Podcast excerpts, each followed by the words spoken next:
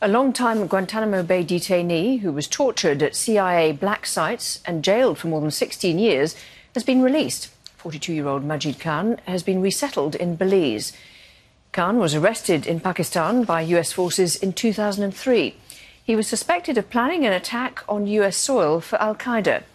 Khan pleaded guilty to terrorism related charges. His resettlement is the first under the Biden administration. Rosalind Jordan has more from Washington, D.C.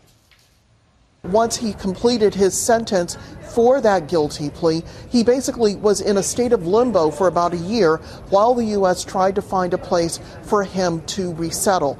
It is uh, worth pointing out that uh, through his lawyers, Khan has put out a statement saying that he hopes to atone for the work that uh, he did that landed him in U.S. custody, that he's trying to look toward the future, and that he hoped to make uh, the fellow uh, residents of the country of Belize proud to have him as as a resident.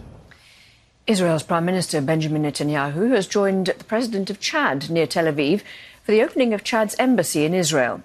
It's a major step in normalizing relations since Chad severed ties in 1972 in solidarity with Palestine. There's been a wider diplomatic push to build ties with Muslim majority African countries since Netanyahu's previous stint as Prime Minister. Ukrainian President Volodymyr Zelensky has urged the European Union to impose more sanctions on Russia. European Commission President Ursula von der Leyen is in Kiev for a summit on Friday and said a sanctions package, including price caps on Russian oil, would be ready for the first anniversary of Russia's invasion. The Russian President Vladimir Putin says Moscow will respond to Western support for Ukraine. He threatened Germany and allies for supplying Kiev with Leopard 2 tanks saying Russia would use more than just tanks to repel what he described as the aggression of the collective West.